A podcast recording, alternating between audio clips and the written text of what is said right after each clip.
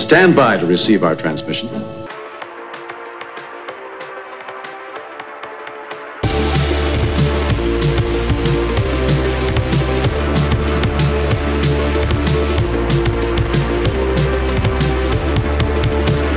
Casting from the deep depths of cyberspace. This is Darn IT Podcast, cybersecurity made simple, and I'm your host, Darnley G, CEO of Darn IT Group. Welcome for this next episode of Darn IT Podcast. Before I get into this podcast, I first just want to convey my apologies when it comes to the last uh, three weeks of the podcast with the COVID pandemic, really had to do some changes uh, with the organization, a few office moves here and there, um, which utilize a lot of my time and energy. So I was not able to keep up with the weekly podcast. So I just wanted to convey that to my listeners across the world because I know that uh, most of you get some good information from these podcasts and do look forward to them. It's just like on any streaming service when you're looking at getting the next episode and it takes forever to to get launched. So i can understand in more ways than that for the reason why some of you were messaging me asking me when i was going to post another episode. So without further ado we got a ton of episodes lined up to listen to so i hope you enjoy. Uh, episode 27 still using windows 7 and why should you switch to Windows 10? Well, I first want to mention that most of you listening to this have either A, moved on from Windows 7, or B, are still on Windows 7. Now, what really inspired me to make this podcast was uh, uh, someone I was talking to that made mention about not being able to afford an upgrade on their computer from Windows 7 to Windows 10. Now, those I can understand. So if if you're running a very small micro business or you're an individual, these things that I'm going to talk about should still be on top of your mind, but I want you to know that this message is directed towards businesses. Computers that are constantly on all the time and relied on for any organization to turn a profit, to generate revenue, and to keep people employed. Uh, a few of a few of my experiences in dealing with this is um, some instances in uh, healthcare industries. I still see a not a vast, but a decent majority of healthcare clinics, um, no matter what they are, who are still using Windows 7 machines, and albeit unfortunately, Windows XP. Now, a lot of these uh, rebuttals that we receive here at Darn IT Group when it comes to upgrading from Windows 7 to Windows 10 is about incompatibilities with software or hardware, which again is understandable. So, again, this podcast will go through some of the steps to apply to any software uh, for any size organization so that they can make the right mitigations to protect their company and organization from getting hit by the latest ransomware or malware that's out there on the web. Now, it's it's really coming down to your test in terms of resiliency in in this digital age and understand that it's not as a simple a plus b equals c sort of mindset when it comes to protecting your organization when you're using obsolete operating systems. And most of you understand the reasons why you need to upgrade your operating systems. Again, some people cite that that's the big old Microsoft trying to get an extra buck out of you, uh, which I never disagree with. But at the same time, you have to understand that Microsoft is also a business that needs to invest a lot of its money into keeping the latest and greatest technologies out there. And those cycles are meant to protect you as a consumer. And yes, to also line their pockets, but in a business sense, that makes complete sense. So understand that there are a lot of uh, people power, time, resources that go into these uh, patching updates the developments of these operating systems. So you are paying for something that benefits you and will help protect you in the present and also in the future. So it's really key to keep that in mind moving forward. Now, a bit of a history lesson. Understand that Windows 7 was launched in 2009 and it ended support on January 2020.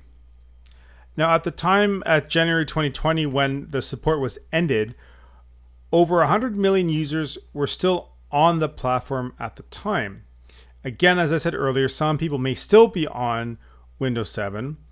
So, what what can you do? Well, as you may have noticed, that Windows 7 would not just stop working altogether. When a product, especially when it comes to Windows, um, the support is actually ceasing the security updates, the security patches. So those security patches help decrease the amount of vulnerabilities and chance that your computer would get infected or exploited from a vulnerability built into the operating system. Now, when it comes down to understanding the value of this, keep in mind that, again, these security researchers work around the clock to find any holes that are being exploited in the wild and attempt to close those doors, as you will, from threat actors getting into your computer or products, and most importantly, your data. But again, people still are using Windows 7 and Windows XP. So, in the terms of the government standpoints, um, private agencies are all calling everybody, telling them to do a quick upgrade to end users and infrastructures. Now, they understand that this does take time and money, but fundamentally speaking, this is meant to keep an organization from getting attacked. The problem is that some businesses use older, obsolete software, which will not run on newer newer operating systems.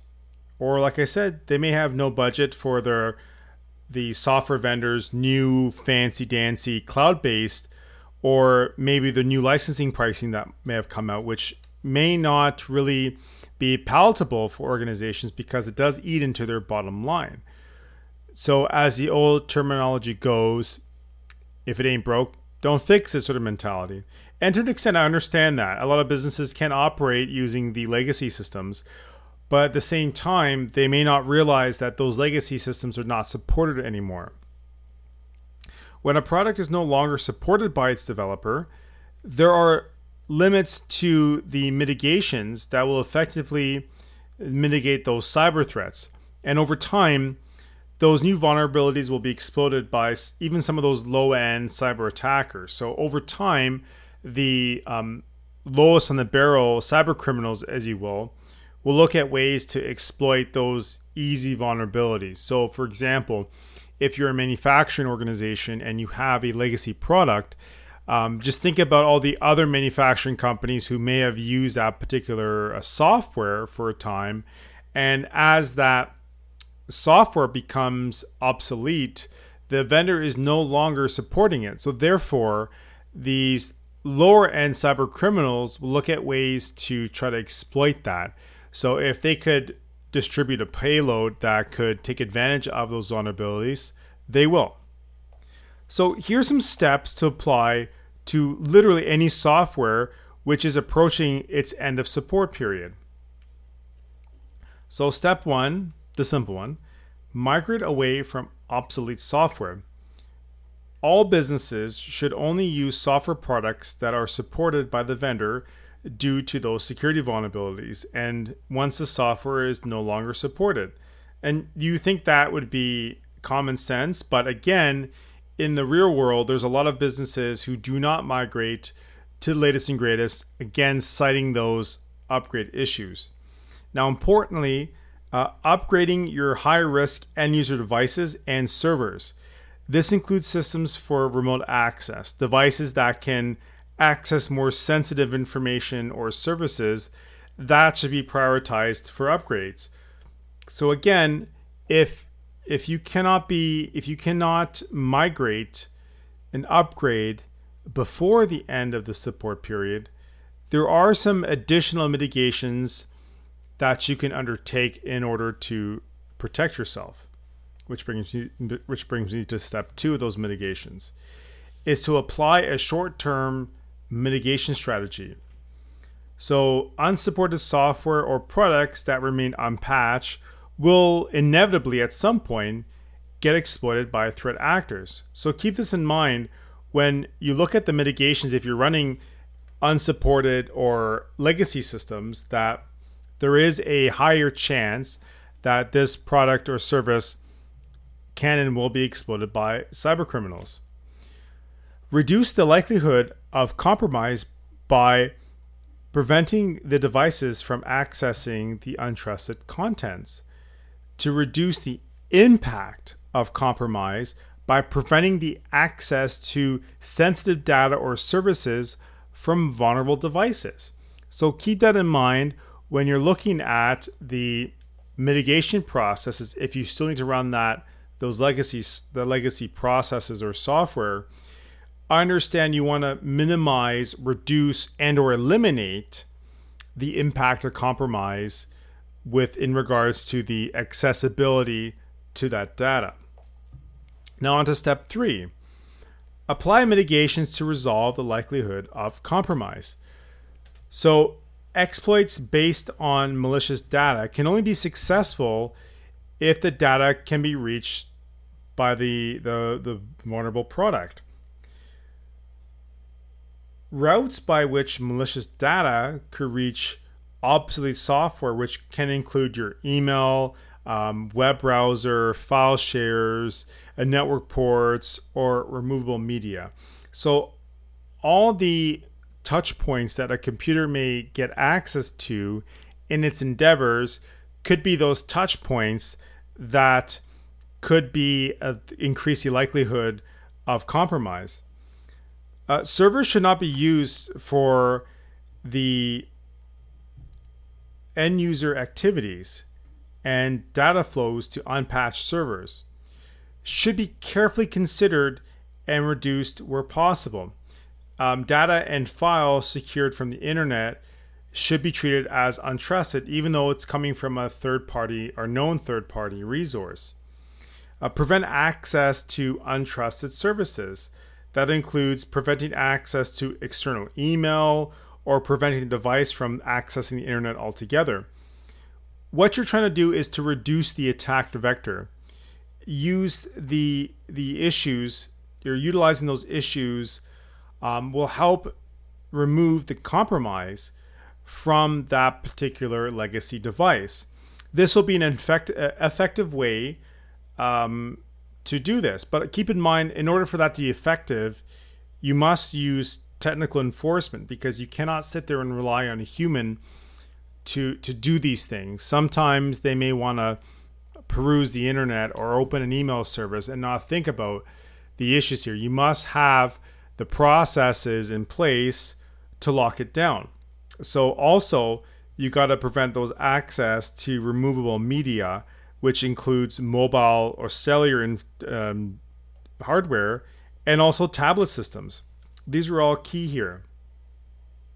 So really the the, the core message to any of this is is avoid coming to contact with malware and make sure that you have nothing to lose. So think of it as the technical COVID separations, the two meters apart sort of analogy uh, when it comes to running legacy software. So keeping keeping aware that if that particular system processes what have you is accessing the internet in some way, understand you're increasing your attack vector or threat threat vector when it comes to operating your, your machines or your legacy machines online.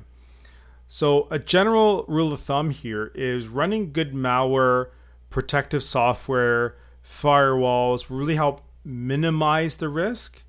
But really, there's, and I've seen zero security platforms that is foolproof. There's always something that will circumvent it or something either uh, technologically speaking or human that will circumvent the software or these protective services to allow that computer to become compromised and infected. And and last step here is to just upgrade your operating system or purchase a new computer which has the latest operating system built in. Or really the last resort you have is to sit there and pray that you don't get hit with some some nasty ransom or you don't lose your customers' information. So that's a really key thing when it comes to those takeaways here from this podcast is understanding that yes, you may have certain stuff and processes in place, but you have to understand that you need to be prepared to lose everything in the event that your legacy device gets compromised. And if that's something that you cannot handle or the organization cannot handle, then you must sincerely look at your strategies and look at ways to protect yourself, your organization, and your infrastructure from outsider or insider attack when it comes to utilizing those legacy services. And again, upgrade the upgrade the damn thing and make sure you have the latest and greatest because you do not need to take that risk while operating your business online. Thank you for listening to this episode of Darn IT Podcast with Darnley G. If you like her show and want to know more, like or subscribe our podcast. Now remember, look both ways before crossing the information superhighway. Safe computer, everybody. Bye.